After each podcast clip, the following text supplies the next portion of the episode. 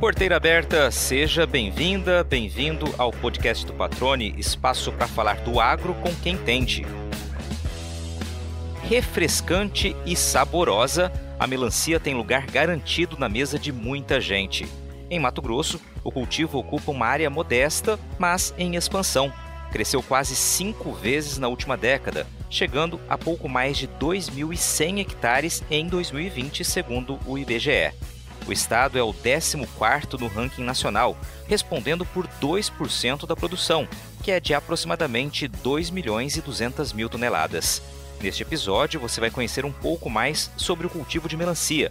Nosso convidado é de uma família que investe há quase 30 anos no plantio do fruto, que, aliás, diferente do que muitos pensam, não é uma fruta, e sim uma hortaliça da família das cucurbitáceas, a mesma do melão, da abóbora e do pepino. Segue com a gente que o bate-papo tá muito legal e já vai começar. Na primeira vez que conversei com o Matheus Goldoni, o tema foi soja, e não seria diferente. Afinal, além de produzir o grão na fazenda da família em Canarana, ele é delegado da ProSoja naquela região Tempo depois, fiquei sabendo que também cultivava melancia, o que despertou curiosidade. Filho de sulistas que mudaram para Mato Grosso na década de 70, o Matheus praticamente nasceu vendo o cultivo de soja e de melancia na propriedade dos pais. O plantio é feito após a colheita da oleaginosa, que também abre espaço para o sorgo, milheto e gergelim. A produção do fruto é estratégica, diversifica a fonte de renda e leva o trabalho da família para vários outros estados, motivo de orgulho para o nosso entrevistado, que explica os desafios, fala sobre curiosidades, perspectivas e deixa claro o quanto a atividade exige atenção e dedicação. Matheus, cara, que legal receber você aqui no podcast do Patrone. Vamos bater um papo bacana. Já tínhamos pré-conversado, né, que essa entrevista sairia um dia, mas eu sei que a agenda de quem está no campo é bastante corrida, então calhou de virmos conversar justamente no momento que você está mais corrido aí, mas acabou dando certo, né? E tenho certeza que vai ser um bate-papo bem bacana, cara. Seja bem-vindo ao podcast do Patrone. Como é que você está por aí? Tudo bem? Tudo bem. É com grande satisfação que a gente participa aí do seu podcast.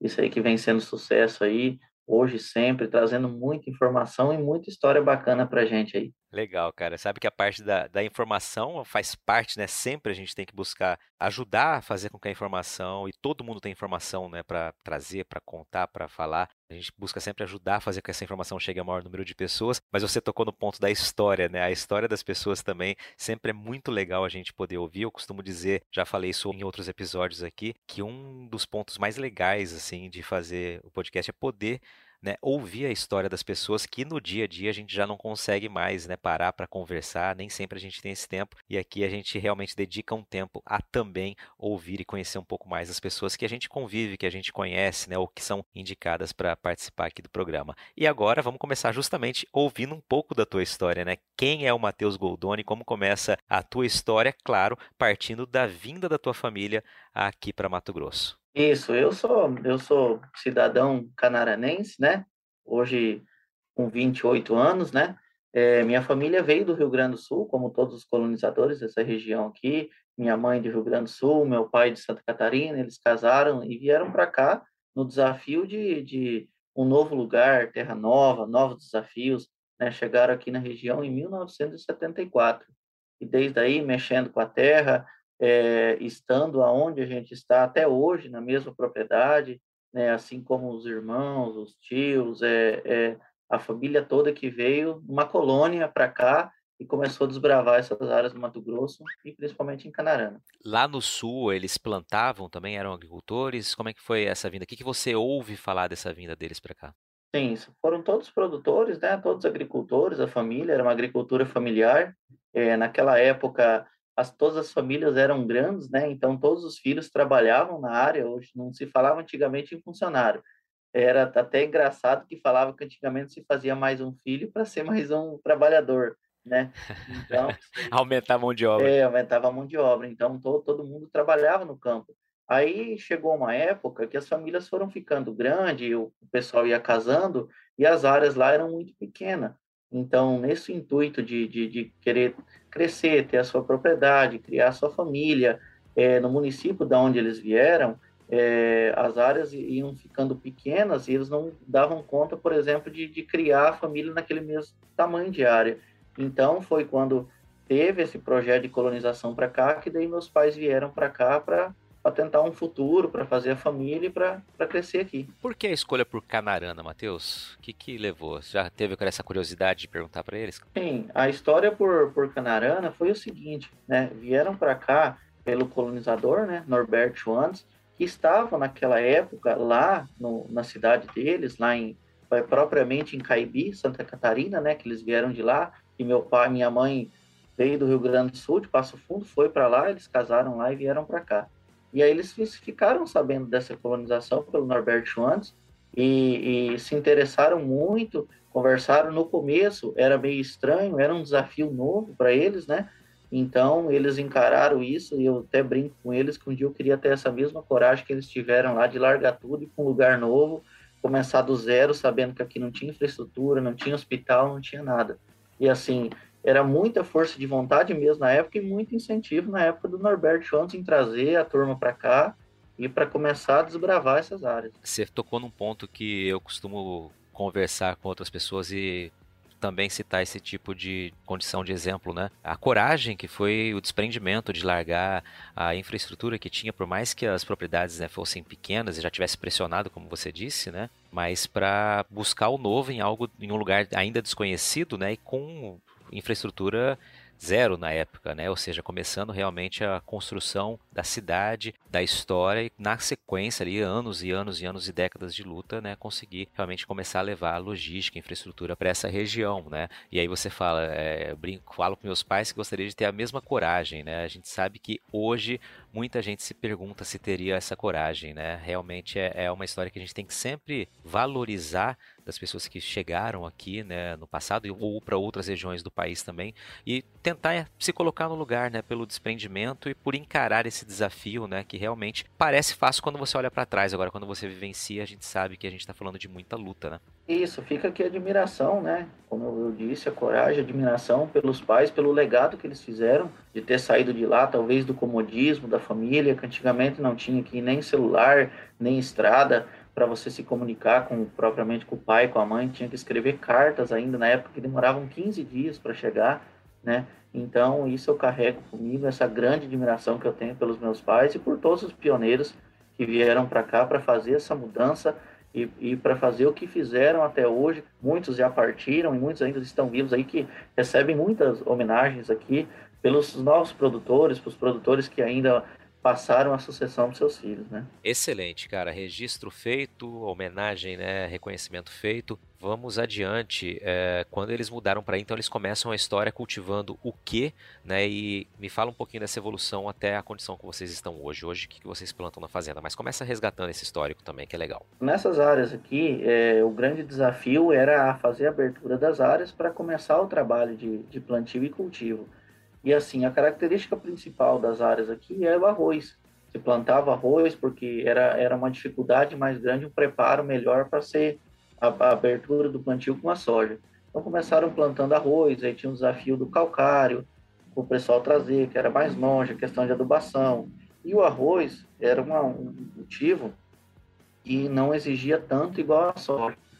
Faziam a abertura das áreas, as roças de toco que se falava, as leiras, queimava e plantava arroz. Depois, com isso, a agricultura foi evoluindo, evoluiu para soja, depois evoluiu para o milho. É, conforme foi vindo as tecnologias, a informação de cultivo, que tudo era, por mais que eles já trabalhavam com isso lá, é, aqui tudo era muito diferente. A venda era diferente. Você tinha que plantar e levar 400 quilômetros para poder vender. É, você tinha que plantar antigamente arroz e colocar tudo em saquinho de 40 quilos para colocar. Já pensou se se falar em fazer uma coisa dessa no, na soja, né?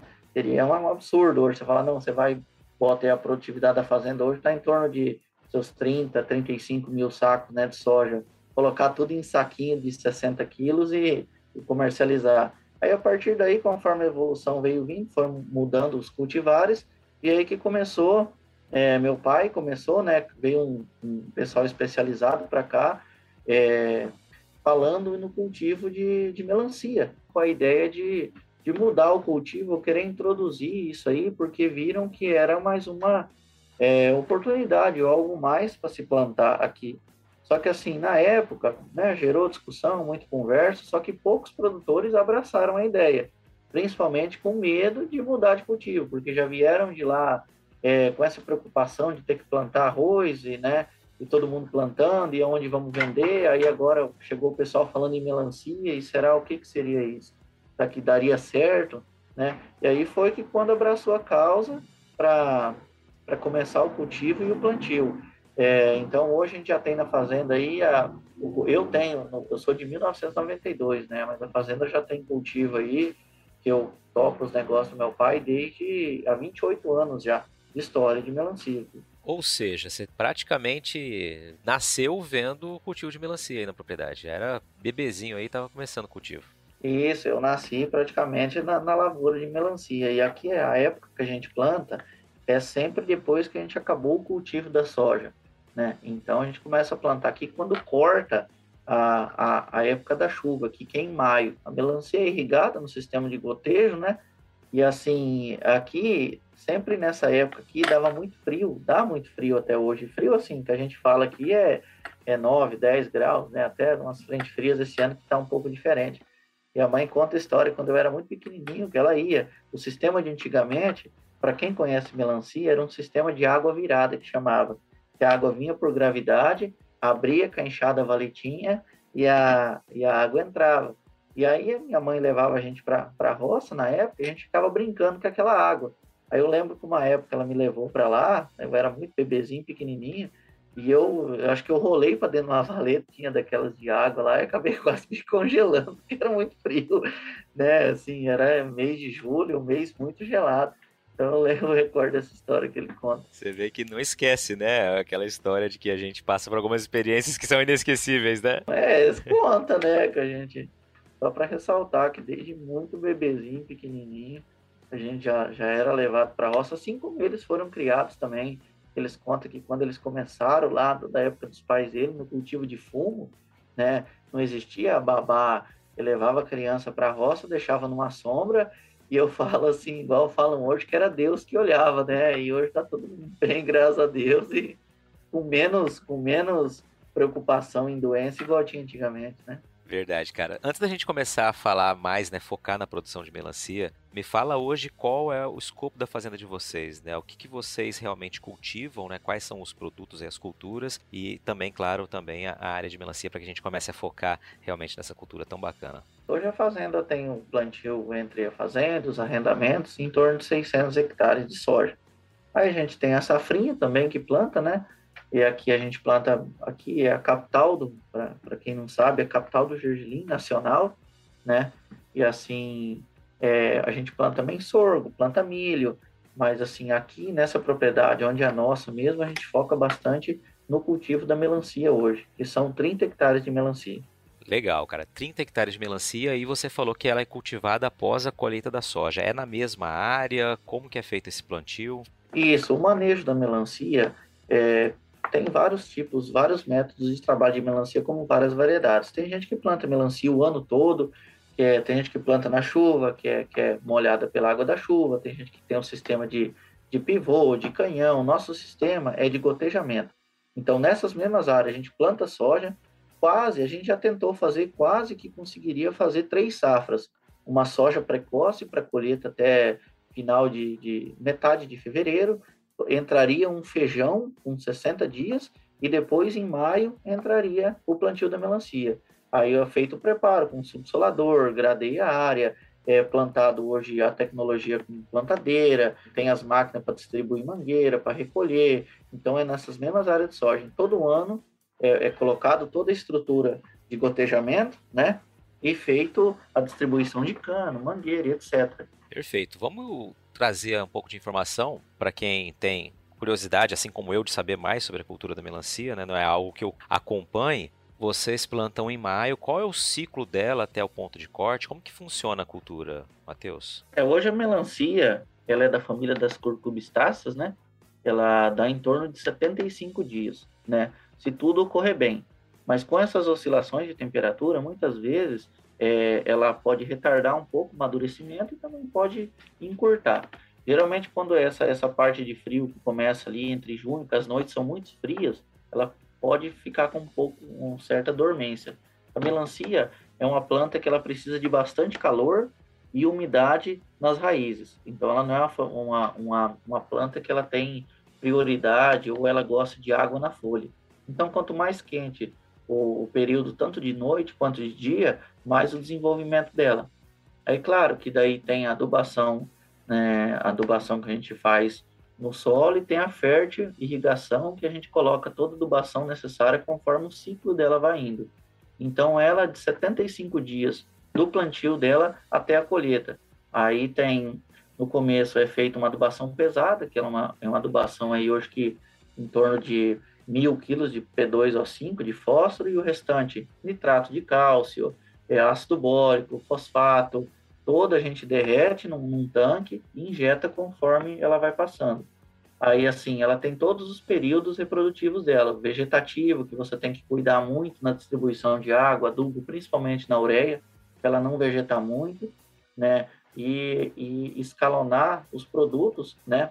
Que assim, ó, a melancia é muito diferente do cultivo. Quem é, trabalha com hortifruti sabe do que eu estou falando. É muito diferente, as aplicações muito mais é, complicadas referente à soja. Hoje você você consegue quase que fazer uma receita de bolo comparada com a melancia umas aplicações de soja, que seria basicamente na soja, né? Que é, é dessecação, pós, fungicida, as de fungicida, perceveja, etc. Da melancia são mais curtas as aplicações, são mais minuciosas, né? As aplicações os produtos são específicos porque você não pode usar um desalojante, porque assim a melancia é totalmente dependendo da polinização natural. Aqui para você ter noção, na época da florada a gente faz caldo de cana para passar caldo de cana na melancia para atrair as abelhas, porque no mês que ela está florescida, é, as flores do mato, principalmente os cipós do mato, são muito floridos, é, principalmente flores roxas, que atraem muitas abelhas. Então aqui a gente trabalha assim é, cuidando muito das aplicações dos produtos, nenhum produto que seja agressivo para as abelhas. As aplicações têm que ser de madrugada ou de noite, que é um período que elas não estão na roça, que elas começam a chegar a partir das nove até umas cinco horas da tarde. O dia também é muito quente, então tem que fazer essas aplicações de, de noite ou de madrugada, né? Tem que cuidar também no vegetativo para ela não abortar fruta com determinado tipo de fungicida ou inseticida. Então é para cada, cada passo da melancia é um desafio diferente. Todo ano a gente se encontra com um novo manejo e com certeza aprendendo muito. Interessante você falando ali, é, dá para ver que é uma cultura bastante desafiadora, né? Você fez essa comparação com a soja, que é o que vocês vivenciam todos os anos, isso, né? Ou seja, cultivam mais de uma cultura, então você realmente tem a diferença entre cada uma e você exemplificou bem aqui com a soja e deu para ver o quão minuciosa é, a atenção precisa ser, né, com essa cultura, né? Realmente cheia de detalhes, inclusive a questão de usar o caldo de cana para atração das abelhas, bastante interessante. E quem está ouvindo e fez as contas aí, percebeu que nesses 75 dias de ciclo, né, se vocês plantam em maio, a gente está agora ainda no mês de agosto, ou seja, vocês estão aí em plena colheita, né? A gente falou da correria ali no início da entrevista, do tempo corrido, vocês estão em plena em pleno trabalho de campo aí. Isso, graças a Deus. Eu falo que a hora mais gratificante que tem é a colheita, que é a hora que você colhe os resultados bons ou ruins, é, em determinadas dificuldades que a gente passa, principalmente com a preocupação, que todo produtor é, é preocupado, você sabe disso. E eu, apesar da minha idade aí, eu já de vez em quando tenho que tomar um remedinho para dormir, um remedinho de ansiedade, e não é fácil, né? Porque assim, a gente se dedica muito e é a vida da gente isso. Isso acho que em qualquer serviço, qualquer pessoa que está dentro e ama muito que faz, que tem esse reconhecimento que a gente tem, pelo desafio que a gente enfrenta todo dia, né, você colher os frutos é a melhor parte que tem da, da do seu legado, do seu caminho. Então a gente está em plena colheita aqui, né? É, a mão de obra minha vem de fora, é um pessoal que vem de Uruana, que foi por muitos anos a capital da melancia né, do país. E Canarana, é, para quem não sabe também, por muito tempo, é, a gente está até levantando os dados agora para ver se ainda, por menos, foi a capital da melancia do Mato Grosso. Né? Então, a gente tem muita coisa aqui ainda para levantar, para fazer, tem muita informação. E assim, a colheita agora, essa mão de obra vem, o pessoal vem de fora para colher, eles vêm seis pessoas, né? Eu planto escalonado esses 30 hectares em três pedaços de 10 hectares, porque a melancia é muito perecível. Chegou na época de venda, é, ela tem que ser tirada, tem que ser tirada na hora certa, né? Tem o seu cuidado, tem que ter o seu profissional para fazer isso, que não é qualquer um que faz isso, né? Não é uma coisa difícil, mas é uma coisa de jeito. E assim, o que o que encaminha muito e o que baliza o preço da melancia, que é o frio, é a mudança de temperatura. A mudança de temperatura é, desencadeia uma série de fatores na melancia, que, é, que são hoje, dentro do Ceasa, são os três carros-chefe de fruta, que é a laranja, o abacaxi e a melancia. Quando esfria, mudança de temperatura, a gente manda para todas as capitais do Brasil, principalmente São Paulo, Cuiabá, é, é, é Brasília. É, então, geralmente quando muda a temperatura ou tem algum efeito político, ou tem alguma coisa acontecendo de, de, de grande importância, oscila na melancia, quase que o preço é semanal dela. Então o pregão ocorre sempre de terça, quinta-feira, o pessoal espera dissolver isso aí no mercado, nas entregas, principalmente nos atacados, para começar a especular o preço na segunda. Então talvez hoje comece com o preço é, da melancia hoje, existe quatro panhas, né, que são consideráveis, né? A primeira panha, que está acima de 12 até 15, 16, 17 quilos, que é um valor. A segunda panha da melancia, que, tá em que é em torno de 10 a 11 quilos, é outro preço. A terceira panha, de 9 a 10 quilos, é outro preço. E a quarta panha é outro preço. Então, quando a primeira panha está com preço oscilado, um preço grande, eles optam em trabalhar com a fruta menor para não parar de trabalhar. Diferente da, por exemplo, do mercado da soja. Ah, o mercado da soja não está comprando, a bolsa não está operando, está operando mais embaixo, o pessoal está recuando, não está comprando. Diferente do mercado da melancia, existem várias estratégias de círculo para, por exemplo, quem está mexendo com a fruta hoje, não deixar de comprar. Opta pelo tamanho ou pela estratégia de venda. Por exemplo, os atacados, é o, o CEAS, entrega atacado. Para quem vende melancia na rua, uma melancia menor, é, conforme, por exemplo, o país está bem de situação. É, isso aí é, é, é, quase óbvio. Você vai no mercado hoje, se o, se o brasileiro não estiver bem, se não estiver ganhando bem, não vai comprar melancia grande de 50 reais. Ele não vai deixar de comprar uma coisa mais fundamental do que isso. Agora, quando está bem, a estrutura é, de salário, de situação que está hoje, o pessoal já começa a, a trabalhar melhor, a comprar melhor a fruta. E assim, quando esfria, é um segredo, assim, pode ser que não, não sei até você mesmo, quando esfria você deixa de comer uma fruta ou não, isso é um paradigma, né? Matheus, interessante a história das panhas, como você disse, né? mas para ficar claro, então, a colheita acontece de uma vez e a panha é cada tamanho. Explica isso na prática, como funciona, para ficar bem claro para quem está ouvindo a gente. A melancia, a colheita é manual, né? É totalmente manual, e as panhas é a classificação dos pesos conforme ordem que o pé vai, vai, vai gerando as frutas, né? Então, a primeira panha é a melancia grande, que é a primeira que o pé dá, que começa, que fica maior. Aí, conforme você vai colhendo, que você vai mexendo nas ramas, ou que você vai pisando nela, que os colhedores vão pisando na rama, a melancia vai entendendo que ela tem que deixar seus outros frutos, entendeu? Então, conforme até dentro da própria genética da melancia, se dá a entender que é necessária aquela fase de você tirar a primeira panha e mexer com as ramas, assim, mexer que eu falo que o pessoal entra pisando para fazer a colheita. Ela acaba de madurar a segunda panha, a terceira, e assim, a segunda panha já vai ficar melhor, menor, um pouco menor que a primeira, porque o pé estava em toda a sua sanidade física, enchendo aquela primeira. Você tira, você já começa a mexer com a, com a, com a característica da planta. Então, ela já está segunda, a outra, o pé já está um pouco mais, como, como eu vou dizer, sofrido de ser pisado, já não consegue consumir tanta água, né? O sol esquenta mais, então daí é fornecida a terceira e a quarta panha. Mas assim, tudo começa a partir dos 75 dias. Né? E tem uma coisa bacana também, que muita gente que vê é, um plantio de melancia e vê um monte de papelzinho grudado. Não sei se você já viu também, ou quando você vai comprar, mas raramente no mercado eles mandam com papel. A gente faz é, para melancia não queimar a casca, que hoje a estética da fruta é tudo. Você vê uma, uma fruta danificada por fora, você já ah, automaticamente imagina que ela não vai estar tá bacana por dentro. Então a gente fazia aqui, antiga, hoje tem uma cola específica.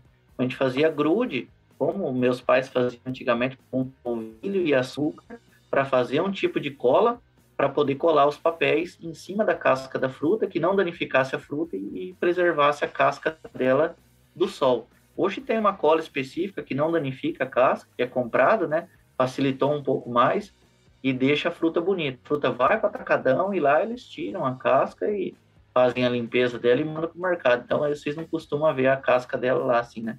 Com o jornal grudado. Cara, que legal. São curiosidades, né? Para quem não acompanha, realmente você disse para você que tá no dia a dia aí, é fácil, né? Tudo muito comum, mas para quem tá ouvindo aqui ou tá visualizando como é essa, essa descrição que você vai fazendo é bastante interessante. Confesso que não conheço mesmo, né, da, da, da cultura, não conheço detalhes e tá muito bacana entender e aprender um pouco mais aqui contigo. Tá chegando a hora do início de mais uma safra de soja, e com a aproximação do plantio, é fundamental saber como cuidar bem do insumo mais precioso de uma lavoura, a semente. Pensando nisso, a Agrosol listou algumas orientações importantes para você adotar durante o pré-plantio. Ouve aí! Depois que a semente é levada do armazém para a propriedade, ela tem que ser guardada em local limpo, seco e bem ventilado.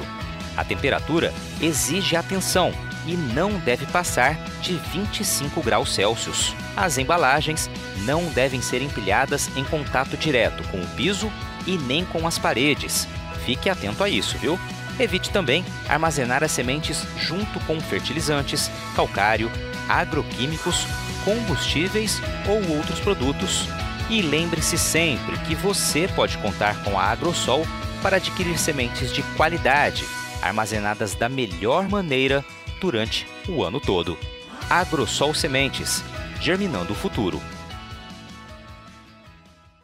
Então, uma colheita para a gente entender aqui na prática. Você diz que planta escalonada, então são três áreas de 10 hectares, né? Você exemplificou isso na resposta pouco tempo atrás. E uma colheita de uma área, ela demora quanto tempo, já que tem essa condição de colher a primeira vez, esperar ainda madurar os outros frutos e assim por, por diante? Quanto tempo demora uma colheita? A diferença de um pedaço para o outro que a gente planta é a diferença da oscilação no mercado. O medo, principalmente como eu te falei, quando a fruta é muito perecível, chega na hora da venda, a venda travar, principalmente agora que a gente está passando, que deu uma travada na venda, o preço caiu um pouco também por causa do frio, da chuva, né?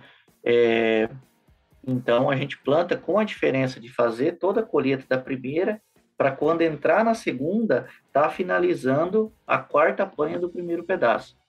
Assim, como a gente planta melancia só uma determinada época do ano, quando você começa a entrar no mercado, você precisa fornecer todos os tipos de fruta. Né? Então, a gente, você só não vende a graúda, a segunda, a terceira, a quarta panha. Quando a gente começa tirando a primeira panha, do primeiro pedaço, que é a, fruta graúda. Quando a gente está tirando a segunda panha do primeiro pedaço, tem que coincidir a época que você já está tirando a graúda do segundo. Aí você tem a graúda do segundo pedaço, a graúda do primeiro e já começa para a segunda. Entendeu? Para você ter um leque maior de fruta para oferecer para o mercado. Né? Então, tem que ser tudo isso cronometrado é, e, e especificado. Claro que todo mundo faz um planejamento tem o seu mercado, tem os compradores há muitos anos, tem compradores daquela época do meu pai até hoje, tem compradores que passaram pela pandemia, não resistiram, infelizmente, compradores que eram pessoas né, que tinham o seu comércio, que teve que reduzir, pessoas que compravam é, 50 toneladas semanais, que hoje já compra 15, pessoas que compravam 100 toneladas e não deram conta, entendeu? Então teve essa dificuldade da pandemia e essa dificuldade também na questão é, de, de, pagamentos. Né? Antigamente existia, é, eu, eu, falo assim, uma inadimplência grande, porque o mercado era muito inseguro. Assim como, como começou o gergelim Canarana, né? E a soja também. Antigamente é, não existia tanto, tanta segurança como existe hoje, burocrática, né? Então, a partir de, de, dessas cargas de antigamente, a gente foi, o, o próprio comprador e o, o próprio vendedor, produtor de melancia, aprenderam a trabalhar de um jeito diferente que nenhum e nem outro fica lesado enquanto vendido, acontecido alguma coisa errada para não conseguir o pagamento disso. Foi um desafio também, muita insegurança. Na época, muita vontade de, de, de querer desistir por causa disso. Só que assim, é, cada dia seguindo mais firme, né? E, e tocando para frente, porque assim, quando você tem essa, essa vontade de fazer, de produzir, é, você passa por cima disso aí sempre acreditando que tem algo melhor por vir, né? Excelente. Então, só para concluir aqui, objetivamente, vocês devem estender a colheita agora, vai terminar quando? Que mês do ano aproximadamente? Isso, em torno do mês de, de meados de 20 de setembro, por aí. Porque daí foi plantado começo, a primeira foi plantada dia 20 de, de maio, né? E depois foi, foi dada diferença aí de 15 dias a cada talhão, né? Então, a partir de até setembro, a gente tá, tá na colheita aí, é, tá mexendo doce por aqui cada hectare, Matheus, de produtividade, o que, que é a média aproximada aí para a gente ter uma ideia? Logo quando a gente começou aqui, igual eu falo, tudo no começo era complicado, a gente não sabia com que tipo de adubo trabalhar, com que tipo de fungicida, é, como fazer as coisas, né? Então a gente foi buscando informação, mas só que até você buscar informação, é, a gente, igual todo mundo fala, né? Você só aprende errando e às vezes o erro se torna muito caro, né? Então, logo no começo, a gente começava a produzir de 25 a 30 toneladas por hectare, né? E conforme foi passando o tempo, a gente foi buscando informações de outros estados, principalmente Tocantins, que planta muito hoje, Uruana, tive visitando lavouras lá, é, no Rio Grande do Sul, buscando informações, né? Porque aqui na nossa região, é uma região muito produtora de soja e milho. Então, a questão de hortifruti, ou de HF que a gente fala, é pouco, é pou, pou, poucas pessoas ou agrônomos que tem aqui para dar esse incentivo, né? Então muita coisa que a gente aprendeu foi buscando informações fora, né? E trabalhando e errando. Chegou uma hora que você tinha que fazer, o tempo estava passando, você faz ou você não faz, então não dá certo, para você ver no outro ano fazer a mudança e o comparativo de produtividade. Então, a gente começou produzindo aí de 25 a 30 toneladas, foi passando o tempo a 35, 37, 40, 45, 50. Hoje a gente produz em torno de 60 toneladas por hectare. E assim, a, a, o leque da melancia é para até 80 toneladas por hectare. Mas só que daí tem tudo, aquela coisa, tem clima, tem altitude, tem tipo de irrigação, tem tipo de adubação, variedade. Então, por isso que todo ano, como a soja, você testa coisa diferente, produtos diferentes, aplicações em momentos diferentes, para poder ver onde você está errando, né? E propriamente dito, só você sabe o que você tem na sua área de lavoura. Não adianta você ir lá no Tocantins buscar informação e o fulano de tal lá está produzindo 70, 80, não, eu vou produzir também. Não é bem assim. É, a melancia ela é muito rápida, ela é muito exigente, muito minuciosa e ela não aguenta desaforo. Então, praticamente você tem que lá dar bom dia para ela e boa noite, estar tá no pé dela, porque qualquer erro que você faz de um dia para o outro, você já pode sentir na produtividade. Como você disse, né? Cada cada propriedade, cada região tem as suas características, né? E é por isso que essa comparação, ela muitas vezes é injusta, né? Não deve ser feita, deve ser observado, deve ser visto o que pode ser aplicado né, em cada local. Mas muito legal ver essa evolução, né? Nessas quase três décadas aí, vocês mais do que dobraram a produtividade, né? Isso mostra o quanto vocês se dedicam, né? Enquanto vencem os desafios, né? E encontram um caminho aí que torna a atividade viável, né? Mesmo apesar das dificuldades que você destacou algumas delas aqui. A relação receita custo, como é que está hoje? Hoje, é, adubo todo mundo sabe, adubação, fertilizante é o que todo mundo trabalha aí, desde quem planta grão até trabalha, é, ficou muito caro, né? Eu digo que assim, há três anos atrás a gente estava pagando 500 a 800 reais numa, numa tonelada, hoje a gente está pagando já aí 4, 5 mil reais, né? É, então, encareceu muito. Da época, é, quando a gente trabalhava era o sistema que não tinha gotejo, hoje ela é irrigada via motor a combustão. A gente não é, não é ligado igual a certos lugares com energia, a energia porque até então aqui a gente tem energia monofásica. E o motor para tocar isso teria que ser uma energia trifásica. Então isso nos obriga a trabalhar com motor a diesel, que já ficou mais caro também. Então teve um aumento é, de fertilizante, teve aumento de óleo diesel, teve aumento de semente. E a semente quando não é um ano muito produtivo, você tem que buscar semente longe, então tem mais essa dúvida se a semente vai chegar de qualidade ou não, né? Então, o custo hoje por hectare da melancia está em torno, depende do manejo que cada um faz, mas assim, em torno, tabelado, em torno de 11 mil a 14 mil reais de custo por hectare a melancia, é, utilizando o motor a diesel e no sistema de gotejo que a gente tem, fora as aplicações aéreas que faz com o trator, que faz é, as aplicações que faz é, no sistema de fertirrigação, que é injetado também via trator, na mangueira. Então tem toda essa questão de custo aí.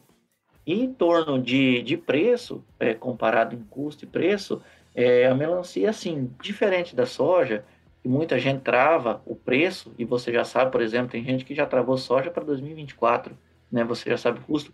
Melancia, nem amanhã não sei o custo dela, para você ter noção. Então, é, se os produtores de soja é, se falam corajoso, como eu sou produtor de soja também, os de melancia tem que tirar o chapéu para eles, porque eu não sei o quanto vou colher, pode ser que dá uma virose entre meio isso aí, ou pode ser que dê uma chuva, e uma chuva nessa época atrapalha muito o cultivo da melancia, igual deu aqui na, na nossa região não choveu até então, o tempo ficou nublado, choveu nas cidades vizinhas, porque assim, é uma chuva ácida que vem agora, e pode destruir talvez os, os pedaços que estão aí em pleno vigor e vegetativo. Então, essa segurança da colheita, insegurança de preço, a gente está passando agora por um momento complicadíssimo que não passou no passado, questão logística, principalmente porque o óleo diesel, muitos caminhões é, deixaram de trabalhar, né, não conseguiram trabalhar mais, venderam seus caminhões e foram trabalhando, foram trabalhar de funcionário, ou venderam seus caminhões pequenos e trabalhou com um caminhão grande, a carreta maior até 28 toneladas, mas a melancia ela tem que trabalhar num peso até 15 a 18 toneladas no caminhão para evitar também o desperdício, o estrago, por causa do volume, né? Por mais que é muito bem empalhada, a gente usa feno, né, para empalhar ela, para tentar no mínimo de estrago até chegar no consumidor final, né? E assim, então tudo isso agrega e talvez dificulta e deixa sem segurança. Eu vou te falar hoje, no cenário de hoje, é, você tem que usar os quatro preços, como eu te falei. Você tem que usar o preço da primeira panha, da segunda, da terceira e da quarta e fazer uma média entre os quatro para você saber o quanto que produz por hectare. Ano passado, deu uma média de 88 centavos o quilo da melancia. Então, 60 toneladas vezes 88 centavos menos o custo, né? Cara, excelente. É bom, né? Você pontuar justamente essas incertezas, ou seja, vocês vivenciam isso diariamente, né? E não dá para ter uma afirmação de quanto vai ou não ser rentável a atividade, mas ficou bem claro aqui que em anos, né, bons aí você consegue, claro, aferir aí uma rentabilidade. Caso contrário, vocês não estariam com, por quase três décadas é, investindo, né, apostando, investindo na, nessa produção. Você está ouvindo o podcast do Patrone. Agroinformação com quem entende.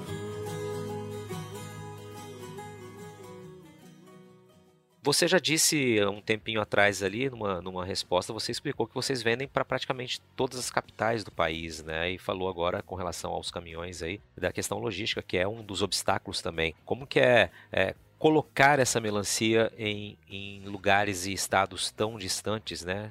Ou seja, vocês estão distribuindo não só para Mato Grosso, mas para várias regiões aí. É, é um desafio grande, porque assim, ó, é, você trabalhar com hoje com frete e valores de frete é, é bem delicada a situação, porque em certos lugares é, tem muita gente que, que faz o frete ou que puxa o frete já pensando no retorno ou numa ida é o planejamento, igual eu te falei, tanto da lavoura quanto o motorista que faz o seu planejamento. Né? Para você conseguir mandar essas, essas, essas cargas para fora, para outros estados, existem aplicativos de frete a gente coloca e busca esses motoristas, né? Entendeu? Então, se determinado caminhão que está na região, ele, ele tem fretes que buscam para o lado de Rondônia, ou para o lado de Brasília, ou ele vem carregado e quer voltar para o lado, é, tabela muito preço né, dos fretes e consegue caminhão para cá. Vem muita, é, vem muita máquina para cá, vem muito insumo para cá que esses caminhões trazem, que geralmente são carregados nas capitais. Então eles têm preferência em voltar para lá. E quem sabe eles teriam que voltar vazio. Antigamente, com o preço, muitos se obrigavam em voltar vazio porque tinham seus agendamentos para retorno lá. Então, como aqui vem tudo muito da capital ou das fábricas que ficam nas capitais ou em redondeza das capitais, é, auxilia esses caminhões vir para cá e querer voltar carregado de fruta para lá. Legal, então você aproveita essa vinda do caminhão, esse retorno do caminhão para já posicionar, levar, garantir esse frete até lá. É atrativo para o motorista e, claro, para vocês, porque conseguem posicionar o produto de vocês mais distante, né? E se tem venda é porque o produto é bom, né, Matheus? Tem que fazer propaganda aqui disso também, né? Graças a Deus, né? A gente produz a melancia aqui, se dedica bastante, né? Então, igual eu falei, é uma recompensa você conseguir mandar uma fruta e chegar lá e o motorista falar, ó, oh, o comprador gostou muito da fruta, e mais feliz ainda dele falar assim, ó, oh, cara, eu cheguei aqui nessa distância toda e não estragou nenhuma fruta, sabe? É, então, é saber que o cara tá cuidando e tá vendo o seu esforço, do mesmo jeito que eu reconheço o esforço dele na hora de, de, de ofertar o frete para ele. Né? Então, a parceria tem que existir, né? a gente tem que ser parceiro, tem que se ajudar, principalmente na nossa classe, que precisamos muito de um e dos outros, né? Aqui no frete, em, em, trocar informações, em ter amigos, em ter amigos produtores que te, te passam informações querendo ver a sua evolução e não talvez só pelo crescimento ou a venda de um produto, né? Para ilustração aqui, qual foi o lugar mais distante, quantos quilômetros daí da fazenda vocês já conseguiram levar o, o produto? Cara, já foi, até inclusive essa semana, carregamento para o Maranhão, vai carregamento para o Rio Grande do Sul, carregamento para o Pará, Itaituba, vai carregamento para Porto Alegre, é, mas o mais longo, cara, cara, acho que o mais longo foi na redondeza ali de Alagoas, que foi uma carga, não estou me recordando no passado, porque como a gente está no começo da colheita agora, então daqui para frente tem muito chão para andar e muito frete para aparecer. Mas o que está ganhando até agora é um que vai para Maranhão. Maranhão. Então daqui Maranhão vai dar mais de 2.200, 300 quilômetros, né? Então é muito longe essa fruta até chegar no consumidor e saber que você está aqui no interior do Mato Grosso e talvez tenha alguém lá na praia comendo sua melancia, né, cara? Que legal, cara, bacana. E aí, mais uma vez, né, por o motivo pelo qual você destacou o trabalho dos motoristas que são parceiros, né, de levar a essa distância e aí garantir que o fruto, né, que a fruta chegue lá é, sadia, né, sem danos, né, de fato do jeito que ela saiu da, saiu da roça, saiu do campo. Matheus, pra gente caminhar pro fim aqui, cara, muito legal essa, essa tua história, os tópicos que você está trazendo aqui, os pontos de vista também. A gente está conseguindo entender um pouco do cenário né, de que é plantar melancia aqui em Mato Grosso. O estado planta quanto? Qual é o tamanho da produção de melancia? Você tem uma, uma ideia quanto a isso? Cara, hoje um número exato eu não sei. Assim, te fala certo. Todo ano muda. Como Canarana foi por muito tempo capital da melancia, muitos produtores pararam de plantar, foram para soja, do mesmo jeito em outras cidades. Assim, a gente faz o censo, faz o censo. Hoje eu sou delegado da ProSoja também, então daqui de Canaré, então geralmente a gente está sempre acompanhando os dados do IMEA, tanto para produção de grãos e melancia. Cara, hoje no, hoje no estado do Mato Grosso, essa determinada época aqui, a gente deve se falar não em, em, em uma certa cidade, do estado inteiro, vamos falar desde a época da seca até a época da chuva, né? É, grosso modo falando, em torno de mil hectares de melancia plantada. Isso, às vezes, que não entra na contagem, muita agricultura familiar, que planta meio hectare, um hectare, dois, isso aí é relativamente de produtores de grande escala. Né? Hoje a gente fala, por exemplo, aqui, em torno de 1 milhão e 500 mil quilos de melancia por safra, né? Mas tem aquele, aquele que planta na beira de estrada, que colhe um pouquinho, que vende na banquinha ali. Então, talvez esse número não pode ser contabilizado. Eu acho que está bem mais esse número. Legal. Te perguntei isso para saber, né? Plantar 30 hectares de melancia em Mato Grosso Uh, significa que vocês são aí estão entre os maiores produtores? Tem gente que planta mais que vocês? Cara, hoje aqui na Canarana, assim, eu sou o maior, né, que planta, né? Mas claro, tem aí para é, tá aberto para todo mundo, quem quiser plantar é um desafio, é um desafio, mas é para todo mundo, né? Mas assim, 30 hectares de melancia hoje, se você comparar custo, comparar é, rendimento, e o trabalho, eu falo que 30 hectares de melancia aí seria mil hectares de soja. É só dissolver os custos, né? Como eu falei, né? Dissolve os custos e vê o lucro e compara com a soja. Isso porque a soja deu uma boa melhorada agora, eu sou produtor também, né? A gente vê, mas quando a soja da quando a saca da soja valia é, em torno de seus 60 reais, comparado com o lucro de melancia, isso, isso tornaria a safra da melancia ainda com mais hectares de soja e comparado com milho, que era antigamente, então dobrava o valor, né? Hoje uma área de 30 hectares, de melancia em Canarana, comparada com as áreas de soja, hoje, se falar 30 hectares de soja, praticamente é o pátio de uma fazenda grande para guardar seu maquinário.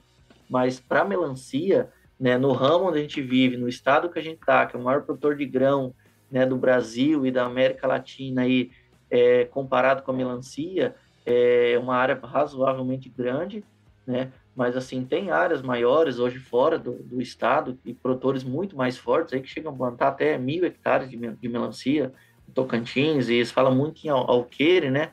E assim, a melancia aqui tem muito espaço ainda para ser desbravada em Canarana, em toda a região. A gente é, tem muita fartura em água, né? Tem as áreas muito boas e propícias para melancia. Só que assim, é o, é o produtor aceitar o desafio e começar e entrar no mercado, aprender como a gente aprendeu, errar como a gente errou. Só que assim, é, é, é aquela coisa, o produtor que planta soja e milho tá ali, não, tá bom, desse jeito eu não vou optar. E a gente já carrega uma bagagem de história de lá atrás. Então, pode ser que mude muito o preço, lá na frente mude de ideia, mas essa essência de plantar melancia nunca vai sair da gente, por maior o desafio que seja, né? Que legal, cara. Pô, super legal esse bate-papo, passou rápido aqui, acho que deu para entender bastante do cenário, da atividade, né, do desafio que é, das possibilidades, das expectativas e principalmente né, de como você se dedica a isso né, e realmente vivencia esse dia a dia como ninguém. Como eu disse no começo da entrevista, depois mais no meio ali, você está em plena colheita, parou um tempinho para tá aqui conversando com a gente falando, né, realmente do que você faz aí. Muito legal, cara, muito bacana a tua história, teu trabalho. Obrigado por dividir aqui com a gente. E agora a gente só espera que na próxima vinda tua aqui para Cuiabá você traga um pouco da melancia para que a gente possa realmente certificar se vale a pena percorrer essa distância toda, né, para estar tá lá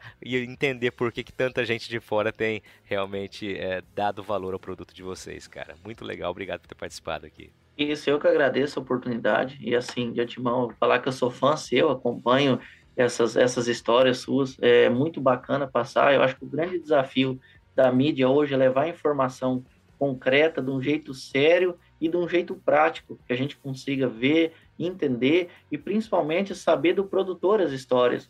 Né? É o produtor que está contando o seu legado, que está contando o que aconteceu, que muita gente, às vezes, a gente acha a agricultura está, de certa forma, por cima ou por baixo, as dificuldades, que não tem dificuldades, e essas informações que você está levando, está carregando, mostrando para todo mundo, como a gente acompanha também no, no seu programa, né, ótimos meios de informações para a gente aqui. E assim, agradecer vocês e estender o convite para quem quiser conhecer o manejo, conhecer a lavoura, quem tiver vontade de, de eu estou disposto porque eu precisei de muita ajuda quando eu comecei agradeço muito e se eu puder retribuir, quem às vezes tiver vontade de começar, ou saber informação, trocar ideia, ou comprar fruta, pode vir aqui que a gente tem fruta. muito bom, recado dado, Matheus. Obrigado, um grande abraço, valeu. Um abraço, obrigado. E aí, gostou do bate-papo? Então dá aquela força e compartilhe essa entrevista com os seus contatos. E olha, aproveita para mandar aquele feedback dizendo o que você está achando do podcast do Patrone. Pode criticar, elogiar, sugerir temas e pessoas para dividir boas histórias aqui nos próximos episódios. É só enviar uma mensagem lá no Instagram para @luispatrone que a gente troca uma ideia, viu? Então, gente, sucesso da porteira para dentro, força e fé da porteira para fora e vamos que vamos. Você ouviu o podcast do Patrone, agroinformação com quem entende.